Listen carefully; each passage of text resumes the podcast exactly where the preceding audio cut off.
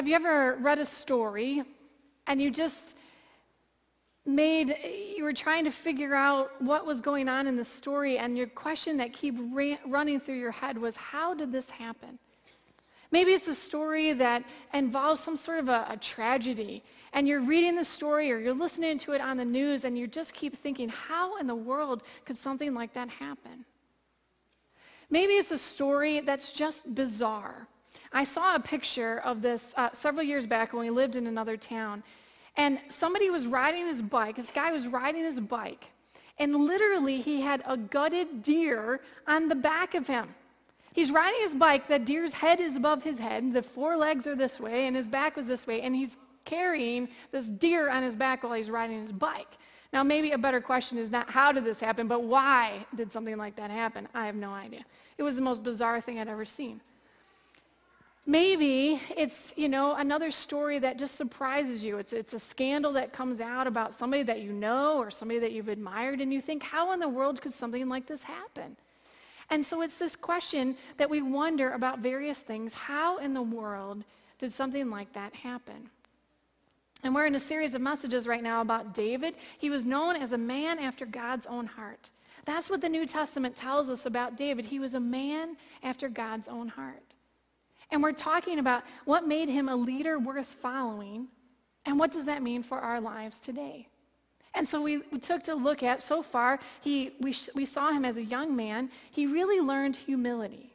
God promised him that he was going to be the king of Israel, but he waited for that promise to be fulfilled. He didn't take it into his own hands, like many did in those days.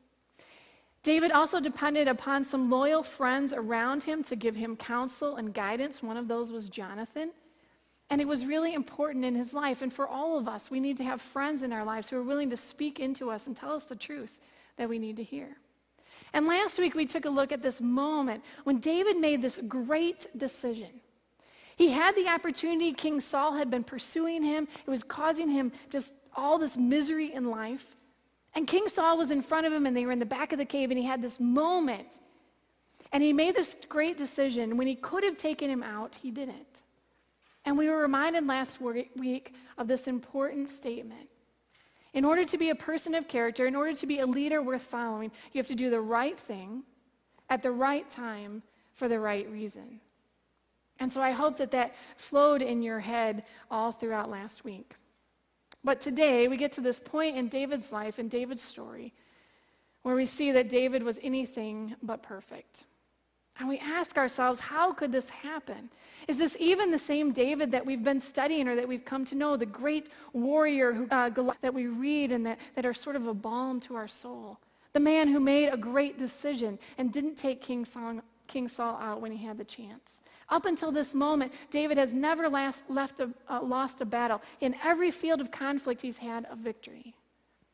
But today we're going to look at this painful moment in David's life how he got there, how he fell to temptation, so we can learn from, from it for our own lives today. So let's pray as we get started. Gracious God, help us to learn from your word this morning. Speak to our hearts, Lord, as only your Holy Spirit can do. And help us to hear for each one of us what you would have for us this morning. We ask this in the precious name of Christ. Amen. So between the age of 17 and the age of 30, David is on the run from King Saul. We talked about that last week. And finally, Saul and his son Jonathan are killed at the hands of the Philistines in a battle. And David mourns for them. And so finally, at age 30, we come to this sort of pinnacle moment in David's life as he ascends and he takes the throne of Israel. And we see this simple scripture in 2 Samuel chapter 5, verse 4, this simple statement. It says, David was 30 years old when he became king, and he reigned for 40 years. He was this amazing king, the greatest king in all of Israel. He reigned for 40 years. And if you take a look in scripture at 1st and 2nd Kings, 1st and 2nd Chronicles, you will see that there are very few kings who, who even get close to reigning that long because they have all sorts of squabbles and things that happen. And so he becomes this mighty king over Israel and Judah. He conquers the city of Jerusalem. He defeats the Philistines. He brings the ark to Jerusalem and he unites the country. With his headquarters in Jerusalem, David finally has this limitless reign that he had been promised by God. God said to him, if you will obey me, you will be a great king, and your children and your descendants, you will always have somebody on the throne forever. God said, you simply have to trust me, and you have to live according to my will and commandments. And so we begin to see this promise of being God's anointed leader. He's this mighty warrior. He goes and defeats all the nations, all of the enemies, and the nation is at peace. David's accomplishments are marvelous. He takes the territory of Israel from 6,000 square miles to 60,000 square miles, from 6,000 to 60,000 square miles. And he um, puts all these trade routes together and all these various things so that the nation has never seen the kind of wealth and economy that he's able to bring. He unifies the nation under God so they become a spiritual people. They are called back to God, and he, he's a king. He's not a priest, but he allows the priests to do all the things that they're supposed to do and to honor God with their lives.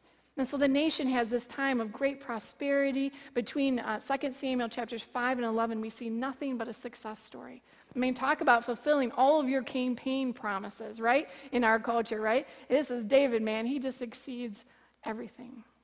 David is at an all-time high. He's fresh off a series of great victories on the battlefield. He's reached the peak of public admiration. He has incredible money, incredible power, unquestioned authority, remarkable fame. Everything in life is going in a great direction. Except it's at this very point where he also becomes the most vulnerable to temptation. And it's interesting because our most difficult times, perhaps, are not only when times are hard. You see, adversity is a very interesting thing. Because when we run into times of struggle, when life is hard, it somehow calls us back to our roots. And it's those times that we sort of dig into our faith and we, we, recognize that we need God in a way that we don't when things are going well. And when David was in, in the caves, when he was being pursued by Saul, his faith grew and his trust in God grew because it was a really hard time. But now he's had all of this success, all of this prosperity, everything is going well, and that's when pride can begin to strike in one's life, and it did for, it did for David. He sort of let down his guard a little bit, and that's when things started to have trouble for him. He had just received uh, this promotion. Sometimes in our lives when we have everything going well and, and we're growing in prestige and fame and significance, it's time that we have to keep our guard up to because it's really important. David is now mid-career, age 50 or so. He's had 20 years of all that success that I've just mentioned. And we get to this day, our scripture for today, 2 Samuel chapter 11, verse 1. And it says this. In the spring, at the time when kings go off to war, David sent Joab out with the king's men and the whole Israelite army. And they destroyed the Ammonites and they besieged Rabbah. But David, he decided he was going to take a break. He remained in Jerusalem. And one evening, David got up from his bed. He walked around on the roof of the palace, and from the roof, he saw a woman bathing. And the woman was very beautiful, and David sent someone to find out about her. David, instead of going out to battle like he was supposed to, he's just hanging around in the house. And he decides to go out on this beautiful evening, and that's when he gets into trouble. He was bored. He had time on his hands. And had he been off where he belonged, off with the king and all the fighting that they usually do, perhaps this episode would have never occurred. You see, sometimes our greatest battles, they don't usually come when we're working hard. They come perhaps when we have some leisure and we've got some time on our hands when we're bored or when we're exhausted. That's when sometimes temptation can seep into our hearts and our minds in our lives. And so we have to be mindful and aware of that. David, in that moment, as we're reading this story, I wanted to be able to say to him, uh, just, just in that moment when you're out on the palace roof and you're looking and you're thinking about something, what should he do? Run. Get out of there. Don't even begin to entertain this. Because the reality is, in some temptations, we need to just run. Just get out of there. Don't stay. Don't fight. Don't try to rationalize it. Just get out. And I wish in that moment that David could have just heard somebody's voice, somebody who said, Get out of there. Don't stay. Don't let that desire burst into flames. Because what happens? Instead of turning around, he lets that temptation fester in his life. And he forgets. He forgets everything that God has done for him. He forgets God. He forgets that he's a man of God. He forgets everything that he's learned and the trials that he's been through. And he decides, I don't care about all that. I want this woman's company right now. And as we talked about last week, in those moments, when your heart starts beating fast and you have a decision to make, it's best in those moments to take a breath and to step back and not do something in the heat of the moment. Last week, when, when Saul, when David's heart started to beat and Saul was in the front of the cave and he was behind him and he had the moment to do something, David wisely stepped back and said, I'm not going to do this in the heat of the moment, even though I want to get rid of King Saul. And in this moment, too, he needed to have taken a breath and walk inside and get out. But he didn't do that. And I want us to talk about three things that we can learn about dealing with temptation at David's expense. And so the first one is this. We have to think about and know the times that we are most vulnerable to temptation. Temptation comes at us from everything on the planet. And for all of us, that temptation is going to look and feel a little bit different. Maybe for you, it's a temptation for that commercial, that thing that you really, really want, and it, and it, just, it just haunts you. Maybe it's for you, it's, you know, late night on the computer. Maybe for you, it's the, the diet that you really want to be on and all the temptations that come with this time of the year, the candy and the goodies and everything else. Temptation comes at us from every kind of angle on the planet. When are you and I most pro- vulnerable to temptation?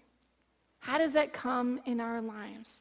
Maybe it's when our routines get disrupted and we have more time on our hands. Maybe when it's when we disengage from normal rhythms like being at church and being in our small group. But temptation comes in all kinds of shapes and sizes, and they can hold us captive and get us in this cycle and this pattern that's really hard to break if we're not careful. I was thinking about um, temptation, and I went back to a story that I had read a little bit ago. It was actually a true story about um, in India. They were having a real hard time with monkeys. Believe it or not, they were having a hard time with monkeys getting into the house and, and biting them and stealing food, and it just became a real hassle in this one particular village. Do you know how they decided to capture these monkeys? They used an old-fashioned trick. They use the old kind of milk bottles. Do you remember these, the glass milk bottles that would have kind of a bottom and they would kind of go in like this and then have a neck out like this? It used to be that we kept milk in or they'd have a little um, thing like this where it kind of went down. So they would put this milk bottle on the ground, tie it securely to the ground, and put a simple piece of candy inside of this milk bottle, a lollipop, something like that. And do you know what happened? These monkeys, they would be attracted to this piece of candy in the milk bottle, go in there, stick their hand in, hold on to it, and what would happen? They couldn't get their fist back out when it was stuck with the candy. And so this monkey would sit there trying to push and pull to get through this narrow end of it, could slip their hand in, but because they were holding on to this candy, they couldn't get it back out. And that monkey would sit there trying to fight with this, even while the captors were coming to get it. The monkey would not let that piece of candy go. And the monkey would literally be caught with his hand in the lollipop jar. And I was thinking about this with sometimes with temptation for us too. That sometimes temptation grabs us because it's something that looks wonderful and we just have trouble letting it go. Temptation, right, is just short-term enjoyment that threatens our long-term goals. If I eat this candy bar right now, what is it going to take me later to have to work this off? For kids, right? If I do my video game playing now, I'm going to have to have all this homework that's going to have to happen later. We could go through a hundred scenarios about whatever that temptation is for you. If I do this now, what will happen to me later? Lord, help us deal with temptation because it happens to all of us in various contexts. And it's in those moments when our thoughts, our thoughts are not bad, but our thoughts can become actions which get us into trouble. And so it's in those moments when our heart is beating fast and we're trying to decide, oh, this little white lie, it won't really matter that much. And we have the voice on one side that says, it doesn't really matter. Nobody will know. And the voice of God's Spirit on the other side that says, is this something that you really want to do? It's in all those moments that we have to know and understand when we're most prone and we're most vulnerable to temptation. Now, in David's life, a second lesson that we can learn is that one sin often can lead to another. Back in 2 Samuel chapter 3, we see that already David was sort of amassing his fortune along with a number of wives. But when would it be enough? And of course, that's a different culture and a different time. But he kept being driven for more. And sin sometimes is not just a sudden action, it's a process that culminates. When we keep crossing the line and we keep telling ourselves, it's okay, it doesn't really matter. It's okay, it doesn't really matter. It's okay, it doesn't really matter. And we end up doing something that we think, why in the world did I do that? And it's because we've convinced ourselves over and over again that it's okay. And David, if you read this whole chapter and perhaps know the story, it's just one thing that happens after another. His night with Bathsheba ends up with a pregnancy that he tries to cover up by sending her actual husband home, and he doesn't go home because he's a man of honor, and so then David sends him to the front of the battle where he's killed, and deception turns into tragedy. Now, hopefully, if we, you know, eat a piece of, a couple of pieces of Halloween candy, you know, we're probably not going to end up in too much trouble. But just a reminder to us that sometimes this path can be difficult. James chapter 1, verse 13 reminds us of this. It says, No one who does wrong should ever say, God is tempting me, because God never tempts us to do wrong, and he never tempts anyone else either.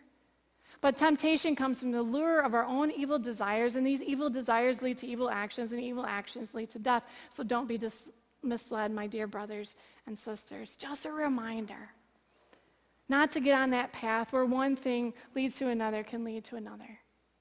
We need to stop, take a breath, confess it before the Lord, and move on.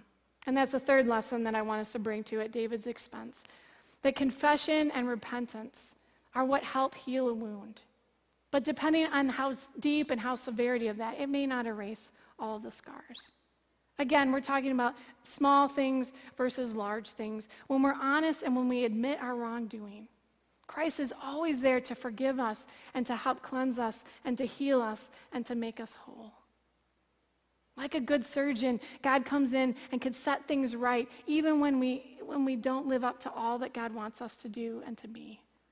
But it doesn't mean that all of those scars will be erased or will be taken care of immediately.